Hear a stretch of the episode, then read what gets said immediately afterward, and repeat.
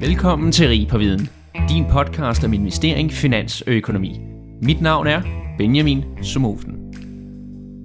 Velkommen i denne episode af Rig på Viden. I dag så skal vi tale om noget så hot som afdragsfri lån. Og disse lån de er jo blevet meget populære, blandt andet fordi de kan give en garanteret lav månedlig ydelse for låntager.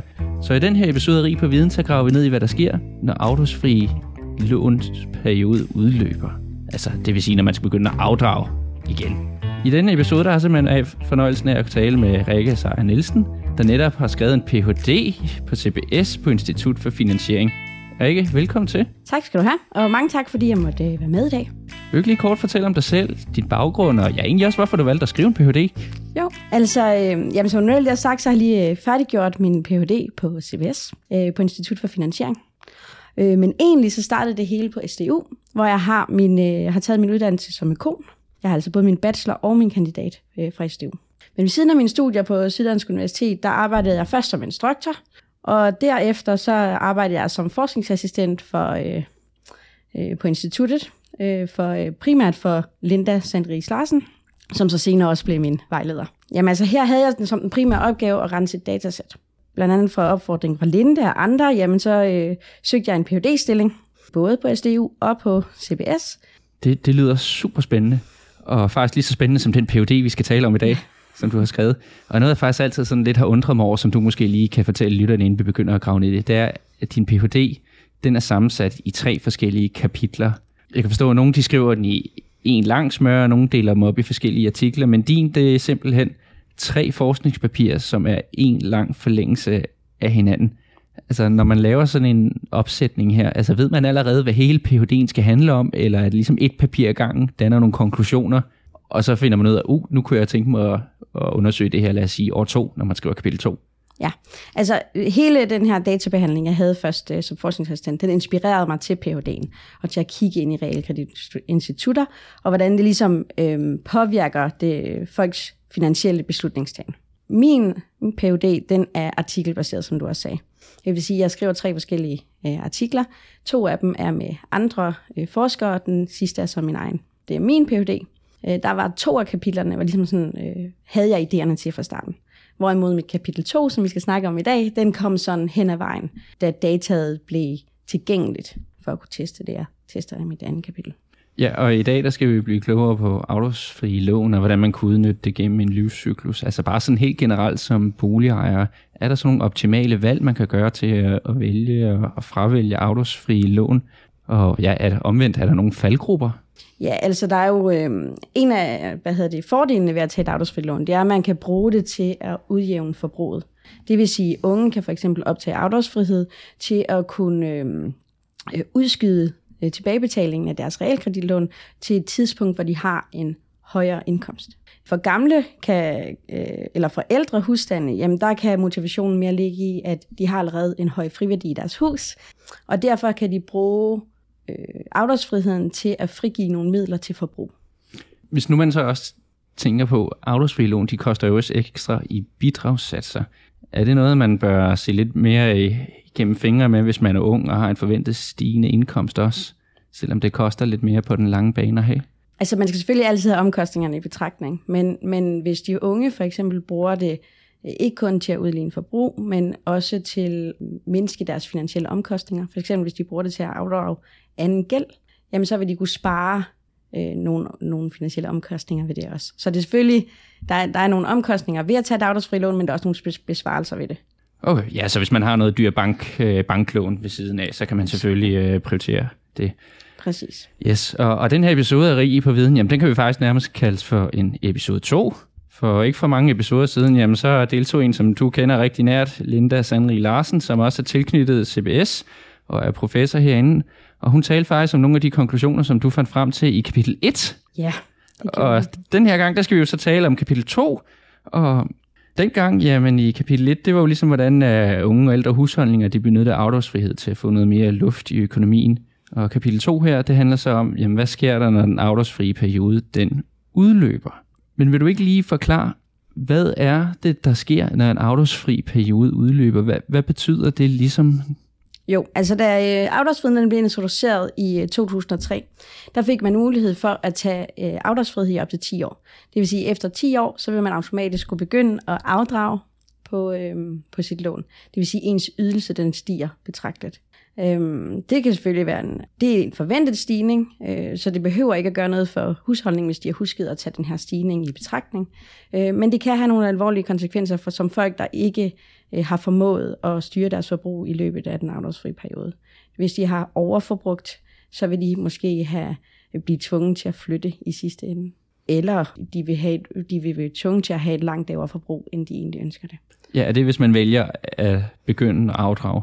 For der er vel også andre præcis. muligheder? Ja, præcis. Den anden mulighed er nemlig, at man kan omlægge sit realkreditlån. Man kan enten omlægge, selvfølgelig givet, at man opfylder kravene til det, men man, øh, man kan enten omlægge til et nyt afdragsfrit lån, og dermed forlænge sin afdragsfri periode, eller man kan vælge at omlægge til et lån med afdrag.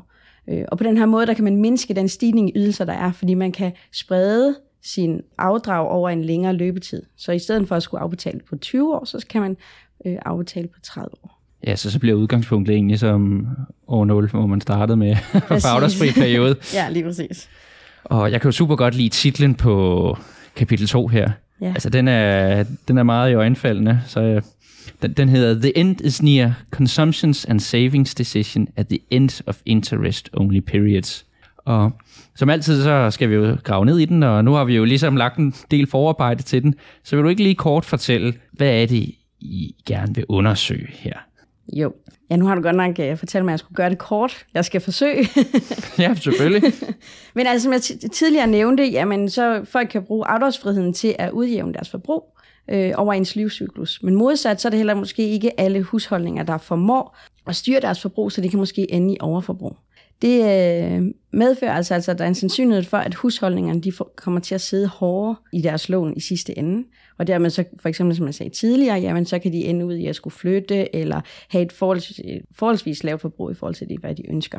Øhm, så det jeg forsøger i den her øh, artikel, det er, at jeg prøver at kigge på, jamen, øh, hvordan reagerer folk, øh, når deres afdragsfri periode er nær udløb. Øhm, hvordan forbruger de øh, før og efter udløbet? Hvordan er deres gældsadfærd? Hvordan er deres opsparing generelt? Det jeg finder, det er, at for den gennemsnitlige låntager, de reducerer deres forbrug, når deres afdragsfri periode den udløber. Det, det er ikke som sådan et nyt resultat, for det viser blandt andet også en, øh, et working paper fra øh, Nationalbanken, af blandt andet Henrik øh, Yde Andersen og Becker Stefani.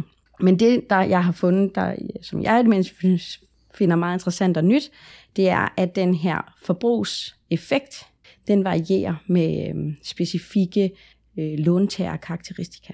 Så det er for eksempel alder. Så at unge øh, er bedre til at have et jævnt forbrug hen over deres, øh, når den afdragsfri periode den udløber. Deres forbrug er meget mere jævnt end for eksempel de middelalderne eller de gamle. Derudover finder jeg også, at øh, dem, der forbruger mere i den afdragsfri periode i gennemsnit, jamen de, de bliver også nødt til at, at, at reducere med deres forbrug, når den afdragsfri periode den starter. Ja, det giver jo også super god mening, fordi når man skal begynde at afdrage, jamen så falder den disponible indkomst også ja. tilsvarende. Men altså, hvad er residualen i det her? Hvordan kan det være, at unge de bliver mindre ramt af det her?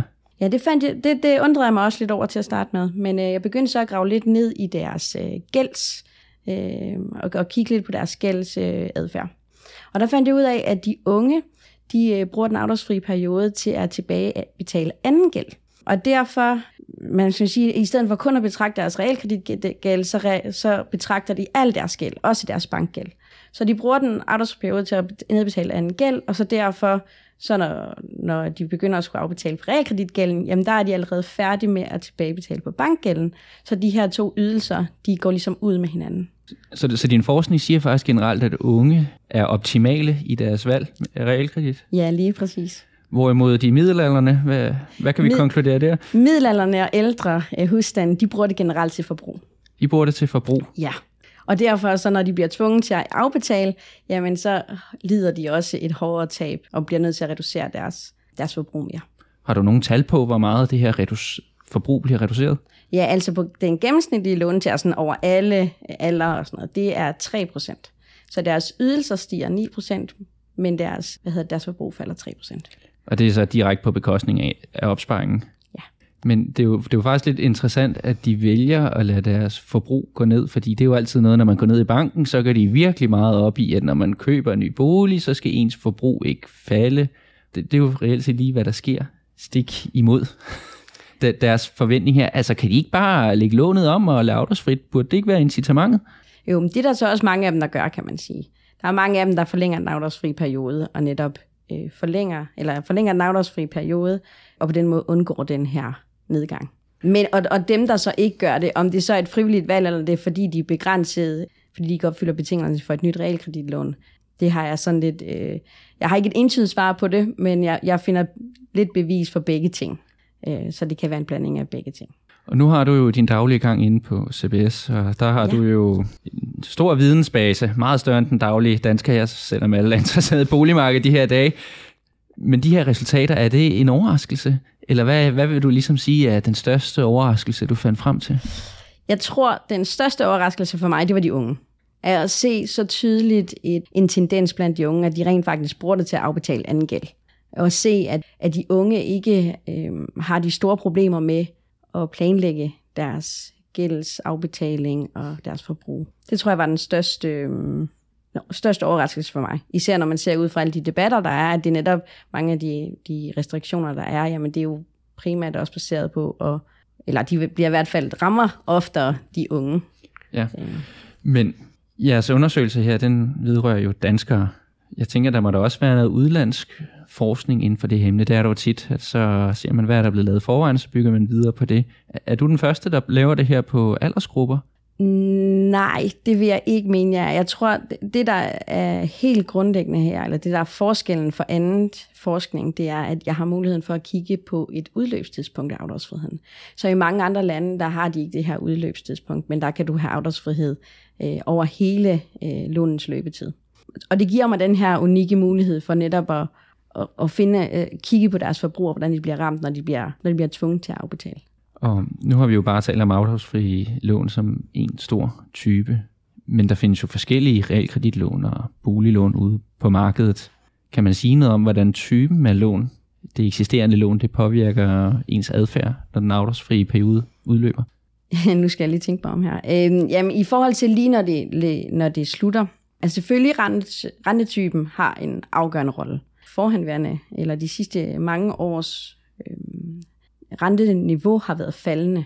Jeg ved godt, det ikke er tilfældet nu, men, øh, øh, men, men øh, i den periode, hvor jeg undersøger her, der har øh, renten været faldende. Derfor spiller rentetypen jo klart en rolle. Du vil være mere tilbøjelig, hvis du har et, et fastforrentet lån, du vil være mere tilbøjelig til at refinansiere, simpelthen fordi der er flere fordele ved det. Du opnår en lavere rente, og dermed kan du frigive flere penge til dig selv. Så de bliver egentlig ved med at have en 30-årig periode, hvor de afdrager, når de refinansierer. Er det, du tænker på? Eller? Jeg tænker mere på, at, øh, at når renteniveauet falder, så formår øh, eller så, så vil folk være mere tilbøjelige til at omlægge og ikke ende ud i den her, det her udløbstidspunkt. Altså har du et, et fastforrentet lån på 3%, øh, du har optaget tilbage i 2015 eller lignende, jamen så vil du være mere tilbøjelig til at omlægge dit lån, for simpelthen at opnå en rentefordel øh, på lånet. Okay, og lad, lad os lige øh, kort slå fast, øh, den periode du kigger på, hvor, hvor strækker den sig fra? Øh, jeg kigger på nogle, der er optaget mellem 2003 og 2008. Ja. Øhm, og det gør jeg, fordi jeg skal kunne følge dem i 10 år. Jeg skal kunne følge dem til udløb, øh, og et par år efter, for ligesom at kunne analysere deres forbrugsmønster i de år. Ja, og så kigger jeg på dem, der, afdrag, der har en afdragsperiode, afdragsperiode på mellem 6 og 10 år. Så 10 år, det er jo så dem, der repræsenterer øh, dem, der lader deres lån udløbe, og dem på 6 år, eller det er 6 til 8 år, jamen de, øh, det er dem, der refinansierer øh, på et eller andet tidspunkt. Okay, og nu når vi er lidt i det her begrebsrytteri, så så jeg også, at du skrev et ord, der hedder CTI. Vil du ikke lige kort sige, hvad, hvad betyder det? Jamen altså, consumption, det, det står for Consumption to Income. Det dækker over det enkelte husholdnings øh, forbrugsniveau hen over deres afdragsfri periode. Så forbruger de eller opsparer de. Så jo højere CTI er, jo mere forbruger de i den afdragsfri, afdragsfri periode relativt til deres indkomst. Og hvordan kan vi bruge det her tal til at fortælle noget? Jamen det, jeg har brugt det til, det er til at reflektere, hvordan at øh, husholdningerne de opsparer forbrug i løbet af deres afdragsfri periode. Og som jeg startede med at introducere, jamen, så er det netop en af de karakteristika, som er helt afgørende for den forbrugseffekt, jeg finder. Altså, hvor gode de er til at jævne deres forbrug hen over udløbet af den afdragsfri periode. Så det er jo mere stabil consumption to income, jo mere dygtige har folk været til at udjævne forbruget. Ja, lige præcis. Jo mindre de forbruger øh, i løbet af den afdragsfri periode, jo bedre er de til at udjævne forbruget. Yes. Og, og det er så, man kan sige, det er jo så det, der spiller ind i forhold til det her med de unge. Altså de unge, der afbetaler på anden gæld, jamen de opsparer jo så i løbet af den afdragsfri periode, relativt mere end dem, der forbruger. Og dermed så har de også et mere jævnt forbrug. Kigger du noget på folks gearingsgrad også, om det afhænger af, hvor meget lån de har i forvejen? Ja, jeg har forsøgt, øh, det har jeg blandt andet også forsøgt at se, om det kunne forklare forskellen. Øh, men jeg finder faktisk, at det ikke forklarer det. Det jeg derimod ser, det er, at deres gældsniveau har en afgørende effekt for, om de refinansierer eller ej. Og hvad finder du frem til her med gældsniveauet? Jamen, selvfølgelig, jo højere gældsniveau, jo mindre sandsynlighed er der. Og, og, og det betyder helt konkret, hvad sker der derude, ja, altså, når, når jeg, folk har høj gæld? Hvad gør de så? Altså jeg tænker umiddelbart, at øh, nogle af dem måske ikke har, det er ikke så favorabelt for dem at omlægge øh, det her høje bekostninger. Kommer de over de 80 procent, jamen så skal det jo finansieres igennem et banklån, hvilket jo er forholdsvis dyrt i forhold til realkreditlånene. Okay, så der blev ikke rørt meget ved refinansieringen efter finanskrisen? Nej. okay, så det er måske også noget, man skal have med, at jo, jo højere friværdi man har, jo, jo flere er der egentlig, der vil benytte sig af den her mulighed til at, at refinansiere. Ja, lige præcis. Okay. Og så skriver du nemlig også noget, du øh, faktisk nævner en del, det er, at de her finansielle udfordringer, som mange de kan komme til at møde, når man starter med at have afdragsfrihed i sit lån. Hvor stor en gruppe drejer det her så om, når de her 10 år er gået, og lige pludselig stiger ydelsen bare, fordi at ja, der skal afdrages på ens lån? Hvor mange møder øh, finansielle udfordringer? Ja, altså de finansielle udfordringer, det er, jo, det er jo et vidt begreb, fordi hvad er finansielle udfordringer? Der er jo som sådan ikke nogen tvangsaktioner øh, i Danmark, så der er ikke nogen, der går sådan helt ned. Altså man kan sige, at jeg var nede hos blomsterhandleren forleden, der havde finansielle udfordringer, jeg havde glemt mit kort. Ja. det er nok ikke det. Nej, altså jeg tænker mere, at den finansielle udfordring er her, hvis man for eksempel bliver tvunget til at flytte, eller man bliver tvunget til at gå ned i forbrug. Øh, det er jo det, jeg netop kigger på i papiret. Så tanken er lidt det her med, i Danmark, okay, der, man, man ender sjældent i en tvangsaktion, men måske bliver du tvunget til at, at reducere dit forbrug øh, mere, end hvad du egentlig ønsker. Øh, så du bliver ligesom ramt på dit forbrug, fordi din ydelse stiger. Ja. Det undrer mig faktisk lidt, at folk kan blive tvunget til at flytte, altså fordi der er jo virkelig kommet strenge lånekrav. Ja, altså jeg har heller ikke nogen tal på, om folk de, de flytter, og det kan jo også være svært, og det kan være svært at teste, det kan være svært at undersøge, om folk gør det frivilligt, eller om, om folk bliver tvunget til det. Ikke? Men, øhm. men I er simpelthen nede i CPR-registeret og, og tjekke folks adresse? Nej, jeg har, jeg har, ikke, test, jeg har ikke testet for flytning. Endnu. Okay, men, men man tænker, det vil være en afledt af finansielle udfordringer? Jeg tænker, ja, det kunne det være, ikke? Okay, Jamen, det, det, det giver mening så. Ja, man ved jo aldrig, hvad I har adgang til efterhånden. Nej, nu havde... altså man kunne måske, man kunne faktisk nok sagtens. Men jeg har det ikke med lige nu. Nu havde jeg jo Morten Bensen inde her forleden, da jeg lavede en optagelse, og så de analyserede, når, når folk de døde, og nærstående døde, så ja, hvem ved, hvad man kan koble af ting på. Men, men i hvert fald, altså jeg synes jo, det er vigtigt også, når vi laver det her, og altså Ph.D., det er jo meget teoretisk af det, men, men dit har jo faktisk også til formål at sige, jamen hvad kan det egentlig have betydning for regulering?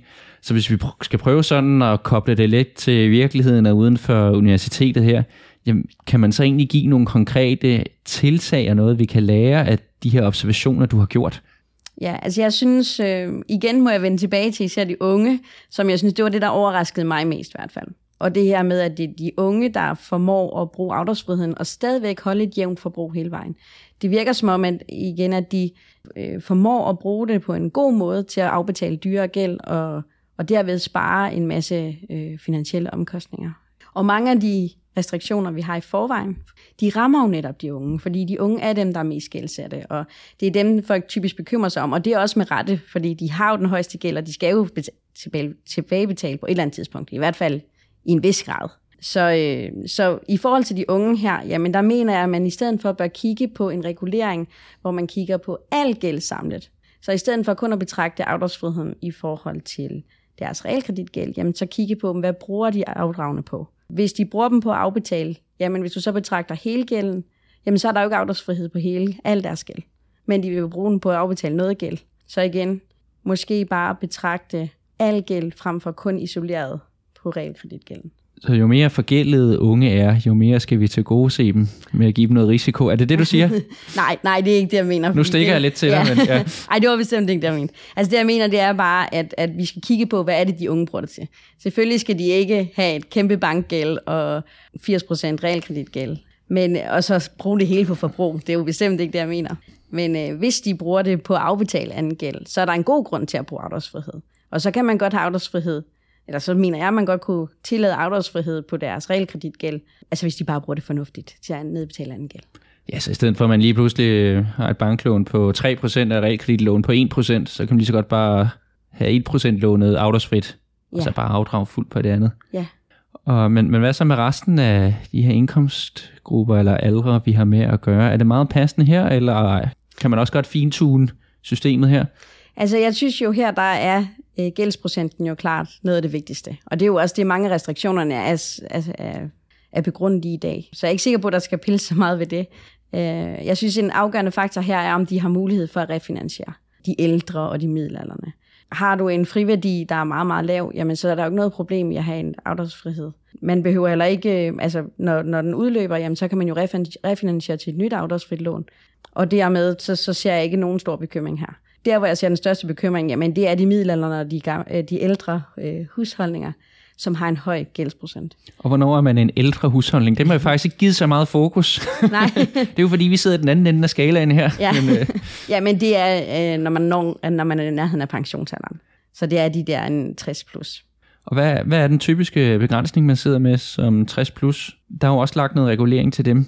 Altså risikerer de, at når de rammer pensionsalderen, så får de ikke lov at refinansiere de afdragsfrie lån, eller hvordan er det skruet sammen? Altså de, el, de ældre husholdninger her, det er jo, de har en, øh, de er 60 procent af boligens lån, de må låne. Så automatisk er den sat lavere for dem, øhm, for at kunne refinansiere. Men der er det så lige meget, om det er afdragsfrit eller med afdrag? Ja, det handler selvfølgelig samtidig også om den, der er restriktion med, at det ikke må overstige de her fire gange husholdningens øh, indkomst. Øh, så den vil de selvfølgelig også øh, kunne blive ramt af. Okay. Ja. Bare lige, så jeg forstår det korrekt. Så der kan faktisk godt sidde nogle ældre, der har 80% belåning. De får en afdragsfrihed lige inden pensionsalderen, og så når der er gået 10 år, hvis ikke boligen er steget tilpas meget til de her 40% friværdi, så kan de blive smækket hårdt. Altså jeg vil, jeg vil for det første sige, at det vil være meget få, vi snakker om her. Ikke? Der er meget, meget få, der har så høj, øh, øh, hvad hedder det, høj gældsprocent i den alder. Men sidder de med 80%, ja, det vil, så vil de jo komme problemer, fordi de vil ikke kunne refinansiere. Øh, så medmindre de har husket sig det her i betragtning i løbet af en afdragsfri periode, så de husker, at de skal betale, tilbagebetale på et eller andet tidspunkt, ja, så kan det godt blive et problem. Men du mener ikke, gruppen er så stor, at det er noget, det, regulering skal fokusere på? Nej, det, det er nærmere de få. Du kan tænke på, at de har jo tilbagebetalt meget af deres lån igennem hele deres levetid. Øh, fordi de har jo ikke haft mulighed for at få afdragsfrihed i deres mange første år, og har siddet jo med ekstreme renter, så mange af dem har jo afbetalt rigtig meget allerede. Okay. Og så en anden ting, jeg også bare sidder og holder, jeg bider lidt mærke i, som du sagde, det er sådan lidt den der assumption, eller hvad kalder man det? Hvad, hvad hedder dansk ord for assumption? Det er jo bare noget, man antagelse. Ja, antagelse, tak. Det, vi, vi antager rigtig meget finansieringsverden. Ja. Og det din antagelse lød, jamen man skal jo tilbagebetale sit lån. Ja, og men, den revurderede jeg lidt igen. Ikke? Den revurderede lidt, ja. ja.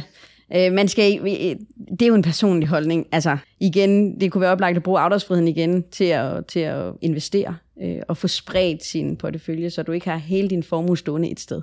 Så, øh, så nej, jeg mener bestemt ikke, at man skal afbetale, nødvendigvis skal afbetale hele sin gæld. Der kan være fordel ved at lade være. Ved du hvad? Altså, vi er faktisk allerede ved at være ved vejens ende. Det, det går jo super stærkt, når man er i godt selskab. men, men er der noget, som vi lige mangler at drøfte eller tale om, som du synes Måske nogle konklusioner, du vil bringe videre, eller observationer, der var interessante? Jamen, jeg synes øhm, igen, at, man, at øh, vi har jo et, et fantastisk og stabilt øh, realkreditmarked i Danmark, som i øvrigt mange andre lande kigger til, blandt andet efter den, finan, eller den finansielle krise. Men jeg synes især, at mange af de nye regler, de rammer de unge.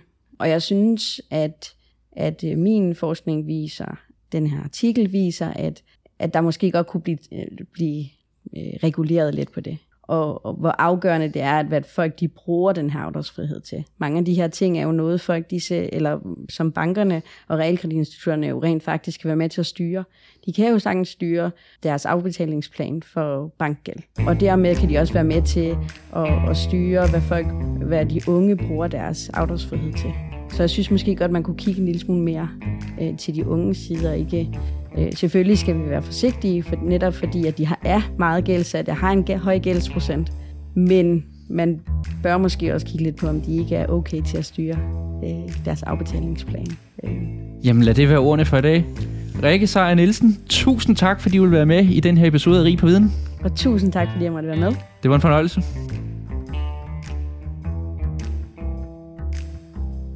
Tak for, at du lyttede med til Rig på Viden. Jeg håber, at du lærte noget, og hvis du nu synes godt af vores podcast, så kan du støtte os ved at følge den på Spotify eller skrive en anbefaling på iTunes. Inden på LinkedIn, der kan du følge André Thormand, Benjamin Somofen eller Henrik Fode Rasmussen. På genhør.